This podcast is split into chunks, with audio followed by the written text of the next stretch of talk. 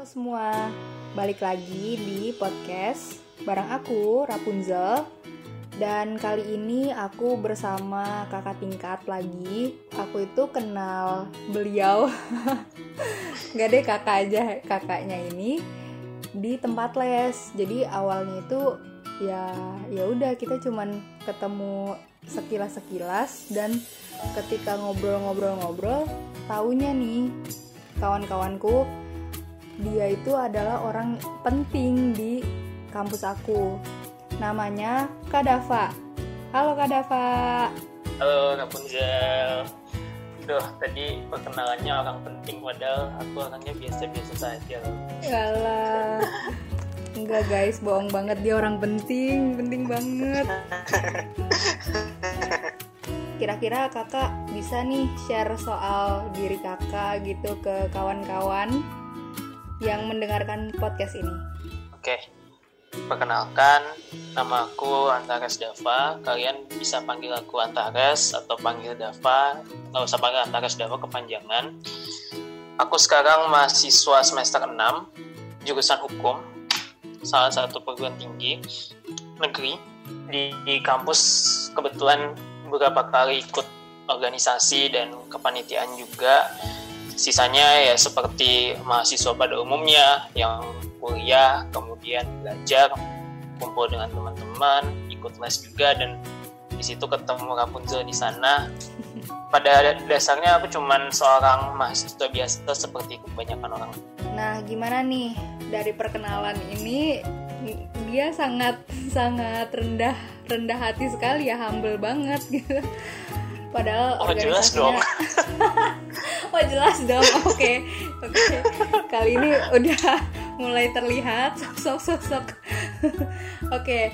jadi karena Kadafa ini orangnya aktif banget guys orangnya aktif dan dia berkecimpung di banyak organisasi nah aku nih pengen uh, ngebahas soal gimana caranya menghadapi masalah-masalah yang pastinya kalau orang yang berorganisasi itu kan ngadepin soal orang lain, gimana menghadapi orang lain, terus uh, lingkungan atau bahkan memanage dirinya sendiri kayak gitu. Nah, pribadi aku sendiri sih ya aku masih kurang dalam memanage diri aku. Makanya aku pengen belajar banget nih dari Kadafa soal ini. Nah, menurut kakak nih, masalah-masalah apa sih yang istilahnya bikin kerepotan lah untuk kesehariannya? Dan gimana caranya kakak itu bisa menyelesaikan masalah yang mengganggu di keseharian kakak itu? Ya kalau dibilang masalah yang benar-benar berat atau benar-benar khusus, aku nggak bisa merinci satu persatu ya. Soalnya banyak banget setengahnya selama kuliah banyak banget masalah yang udah terjadi. Tapi kalau aku bilang aku sering bermasalah dengan waktu sih. Masalah terbesarnya adalah bagaimana mengolah waktu. Aku jujur iya kadang nggak bisa bangun pagi cuman syukurnya udah mulai bisa diatasi ya kita coba tindakan preventif kayak tiap hari pasang alarm kemudian selalu berusaha untuk tidur lebih awal karena nggak bisa banget kalau aku tidur di bawah jam 12 sama. Susah. Kalau dulu mikir ya kita sekolah nih pas SD sampai SMA aku bahkan SMA mungkin paling malam tidur tuh jam setengah sebelas tapi kalau misalnya ketika di kampus kuliah itu bahkan jam satu aku belum balik ke kosan masih ada kegiatan yang harus dilakukan. Aku pernah punya pengalaman tidur jam 8 malam. Jam 12 ya bangun. Bisa tidur panjang udah ada alarm kayaknya, alami ya kak. Iya. Kayak alarm alami bahwa tengah malam tuh kita harus posisi bangun gitu. Ya aku juga merasakan hal yang sama iya itu itu story kan. Ya mungkin kalau misalnya sisi baiknya ya udah bisa disiasati buat tahajud atau misalnya Subhanallah. Subhanallah banget ya. Kalau misalkan dalam organisasi ada ada nggak sih kak orang-orang yang kayak meremehkan kakak atau istilahnya nggak nurut lah sama arahan kakak? Ya aku coba kasih gambaran ya. Jadi di kampus aku ikut beberapa jenis organisasi. Ada dari UKMF kemudian lembaga pers. Is. Ikut badan eksekutif terus sekarang ada di kalau di kampusku sebutannya senat tapi kalau misalnya di kampus lain sebutannya Dewan Perwakilan Mahasiswa. Uh, aku sering ketemu dengan orang-orang yang apa ya? Aku menyebutnya mereka kadang susah banget buat komitmen, cenderung merasa lebih tinggi di atas orang lain. Ya hal-hal seperti itu, kalau dulu aku menganggapnya masalah, tapi saat ini aku lebih merasa itu adalah tantangan yang harus kita hadapi, dirangkul. Kenapa sih mereka nggak mau melakukan itu? Aku pernah ada di posisi ketika punya bukan mau sombong ketika punya bawahan lah atau punya anak buah dan memang yang susah adalah bagaimana kita mendidik adik tingkat kita diajarin sama salah satu kakak tingkat aku juga bahwa jangan pernah menganggap anak buah itu sebagai bawahan tapi anggaplah mereka sebagai partner kerja. Jika ketika kamu menganggap partner kerja kamu akan menganggap mereka setara hanya dengan tanggung jawab yang lebih. Jadi kita mengkondisikan itu sama teman-teman yang lain ya mereka tidak akan merasa dibedakan. Karena yang membedakan hanyalah tugas mereka saja tapi pada pada dasarnya kita ada di posisi sama-sama berorganisasi itu sih. Wow super sekali.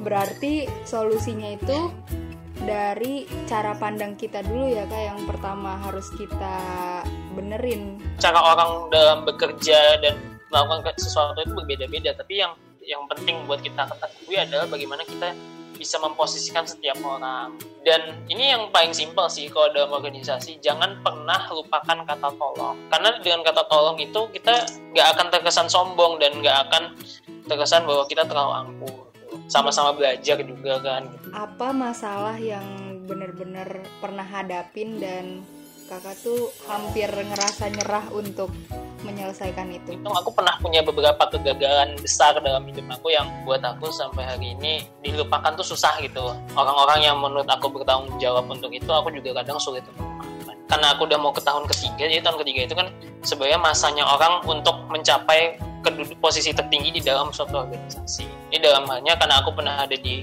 di BEM fakultas pada saat itu aku pingin nyalon ketua BEM.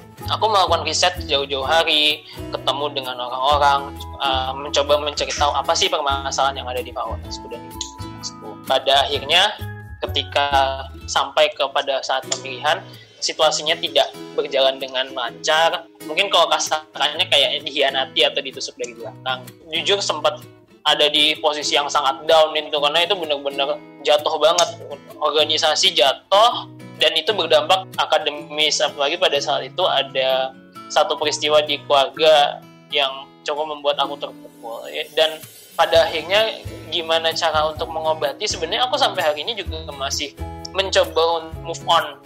Karena pada dasarnya aku inget bapakku pernah ngomong bahwa rezeki manusia itu sudah ditentukan bahkan ketika manusia itu belum dilahirkan. Yang bisa kita lakukan adalah melakukan yang terbaik. Pada akhirnya ya aku bersyukur ada beberapa kejadian di tahun ini yang membuat aku merasa oh untung ya dulu aku nggak mencalonkan diri atau nggak jadi ketua BEM ternyata kondisinya begini mungkin aku baru gini banyak berdoa muhasabah diri evaluasi karena ya nggak ada yang bener-bener mudah kan kak untuk menghadapi apa ya istilahnya aku juga kalau misalkan kalau lagi kecewa gitu rasanya ya kenapa ya kenapa kenapa nggak bisa? Ya bener sih kata kakak untungnya nggak ditakdirkan melewati jalan yang itu gitu ternyata.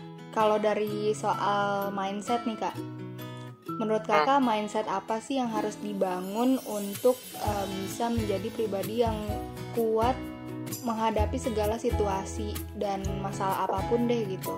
Percayalah bahwa rezeki kita tuh sudah diatur, tapi bukan berarti kita tidak punya hak untuk menentukan nasib kita sendiri. Aku kemarin baru nonton satu series yang bagus tuh dia tokoh utamanya ngomong gini, Your fate is designed by your choice. Fate is not a coincidence or accident? Kalau masalah kan sebenarnya bentuknya banyak. Apa sih yang istilahnya kayak kok belum terselesaikan sampai sekarang yang kakak sendiri tuh masih susah juga. Tuh, aku SMA kan ada orang yang bilang bahwa memaafkan dan melupakan itu dua hal yang berbeda ya. Tapi aku punya beberapa masalah besar yang mana aku melupakan aja enggak dan memaafkan aja enggak. Waktu SMA aku pernah masuk pesantren, itu di, pernah dibully di sana sampai pernah dipukulin dan akhirnya keluar. Ih. dulu tuh anaknya cukup banget parah. Jahat banget. Itu dan aku merasa mengecewakan orang tua aku karena satu mengirim anaknya ke pesantren kan bukan suatu hal yang mudah gitu. Dan kemudian aku kayaknya masa kok aku gampang banget ya mengeluarkan diri aku jadi ada rasa bersalah sama rasa marah juga karena orang yang ngebully aku kayak emang aku salah apa sih? Dan yang kedua ya pada saat kemarin ketika aku ingin mencalonkan diri sebagai calon ketua BEM yang menjadi penghalang aku atau orang-orang yang ternyata menjatuhkan aku bukanlah orang-orang yang aku prediksi ini bakal jadi musuh aku. Ternyata yang menjatuhkan aku justru teman-teman aku sendiri. Oh my orang yang god. Ya wow gitu. Aku Boom. kayak aku nggak nyangka banget sih. Kayak ternyata kok kalian begini sih maksudnya dan alasannya tuh hal-hal kecil gitu. Jadi yang menurut aku sampai hari ini nggak bisa diterima dengan nalar dan pikiran aja sehingga buat aku mereka meminta maaf ke aku tuh kayak formalitas banget nggak tulus gitu. Mereka merasa ketika mereka ngomong maaf masalah sudah selesai gitu. Padahal kan belum tidak semudah itu. Dan sumpah ih sakit banget Mungkin mereka nggak- gitu. nggak merasakan ada di posisi aku kan. Iya iya benar gitu. Banyak banget Iya. orang yang kayaknya gampang aja nge ngomong kita A B C. Nggak nggak tahu di balik itu tuh Iya. kita suffering banget untuk sekedar bisa menjalani keseharian aja tuh udah alhamdulillah ya kak Betul, dan aku jujur bahkan setelah itu ketika kemarin masuk semester baru untuk kuliah aja tuh kayaknya berat banget tuh. Orang orang di anak-anak di kampus tuh kayak masih ada yang ngeliatin, masih ada yang stigma gitu. Untungnya punya beberapa orang yang nggak pernah aku sangka mereka ternyata masih ada dan selalu ada buat aku. Ada juga orang-orang yang punya nasib sama dengan aku atau bahkan mungkin lebih parah. Aku selalu percaya bahwa setiap orang punya caranya sendiri dalam menghadapi masalah. Jadi sangat tidak bijak ketika kamu membandingkan masalah kamu dengan masalah orang lain. kadang malah orang emang orang terdekat gitu yang malah ngomong iya baru masalah gitu doang wah itu wah rasanya Nah itu tuh, iya itu aku tuh dapat itu kemarin. kemarin tuh aku dapat itu. Dan kayak ih masa setelah aku jatuh segitu mereka terus ngomongnya hanya dia masalah kamu segitu doang. iya. Kayak itu udah nggak ada hati aja tuh orang-orang kayak gitu. Aku tuh bahkan kalau butuh waktu 2-3 bulan untuk bener-bener ada di posisi aku bisa berjalan. Ini aja kayak aku menurut aku aku masih jalan pelan-pelan banget. Aku nggak dapat support sama sekali. Orang-orang yang dulu menurut aku ada di sekitar tiba-tiba ngilang gitu aja hanya beberapa yang bisa ya kalian ketika aku jatuh kalian gimana gitu Iya. emang aku sejahat apa sama kalian Iya. Giliran kita udah punya nama atau kita udah di atas barulah orang-orang akan mudah sekali balik berjalan. lagi Heeh. iya Apa sih pesan yang istilahnya bisa kakak kasih buat pendengar kawan cerita.id? Nah mungkin Hmm. kakak bisa ngasih pesan atau ajakan lah buat mereka. kalau buat aku buat teman-teman yang misalnya lagi dalam keadaan putus asa nggak apa-apa kok kalau kalian mau galau kalau kalian mau nangis dulu atau mau bersedih dulu menangislah sekeras-kerasnya sekencang-kencangnya bersedihlah sesedih-sedihnya gitu. Percayalah bahwa itu semua kalian perlukan. Kalian memang perlu untuk mencurahkan waktu kalian untuk bersedih dan menangisi apa yang nggak bisa kalian dapatkan. Cuman percayalah bahwa Tuhan itu selalu punya rencana yang nggak pernah terduga. Dan buat teman-teman yang lagi mengejar mimpi jangan pernah meremehkan waktu dan jangan pernah mengabaikan waktu. Karena waktu itu nggak pernah terulang waktu itu hanya datang sekali itu saja. Usaha dulu coba dulu kasih yang terbaik. Masalah hasilnya seperti apa itu ada urusan semesta dan Tuhan. Aku aku ngerasa terinspirasi banget malam ini sama Kak Dava. Makasih ya Kak Dava. Terima kasih juga Rapunzel Intinya aku berharap kita semua bisa jadi orang yang lebih tangguh, lebih kuat versi kita sendiri dan kita bisa menghadapi masalah-masalah itu dan jangan pernah maksain uh, menyelesaikan masalah pada saat itu juga atau dalam waktu yang cepat. Karena kita nggak akan pernah tahu kemampuan kita atau memang kapasitas kita untuk bisa menghadapi itu semua gitu. Dan uh, kalau dari aku sendiri aku sekarang nih memandang masalah itu ternyata adalah pembelajaran dan juga hadiah yang kalau kita lewati itu ada hadiahnya dari dari semesta gitu yang bisa jadi uh, sebuah uh, penghargaan dan juga buat kita ke depannya. Itu aja sih dari aku sama Kak Dava.